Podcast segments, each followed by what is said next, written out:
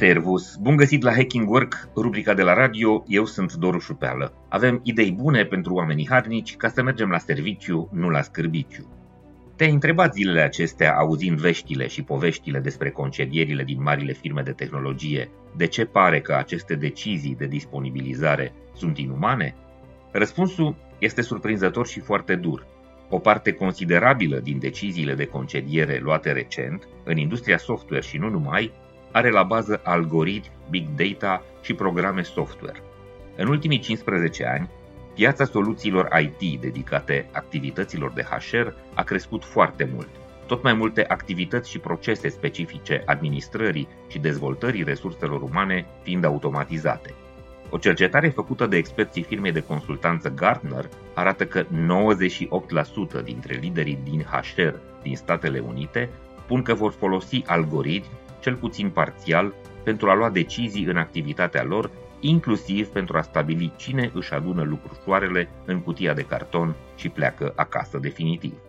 Companiile care produc software pentru HR spun că instrumentele lor elimină subiectivismul uman în colectarea și interpretarea datelor de HR, inclusiv cele care duc la luarea deciziilor de concediere.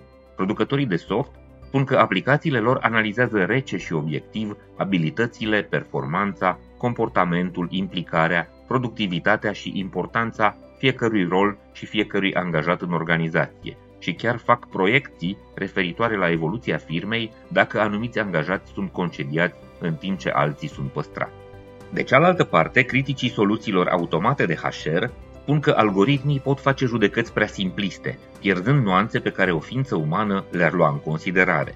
Totodată, algoritmii se bazează tot pe date introduse sau generate de oameni, cum sunt cele legate de evaluarea performanței, unde șefii subiectivi pot să își avantajeze slujbașii lingușitori în dauna celor competenți, dar nedispuși la compromisuri. Așa se explică, poate, de ce recentul val de concedieri de la Google a creat atât de multe proteste. Au fost dați afară oameni cu vechime, oameni care erau evaluați ca performeri și avansați recent, au fost puși pe liber simultan părinții unui copil de patru luni aflați amândoi în concediu de maternitate. A fost concediat un inginer care ceruse concediu ca să își îngrijească mama cu cancer în fază terminală.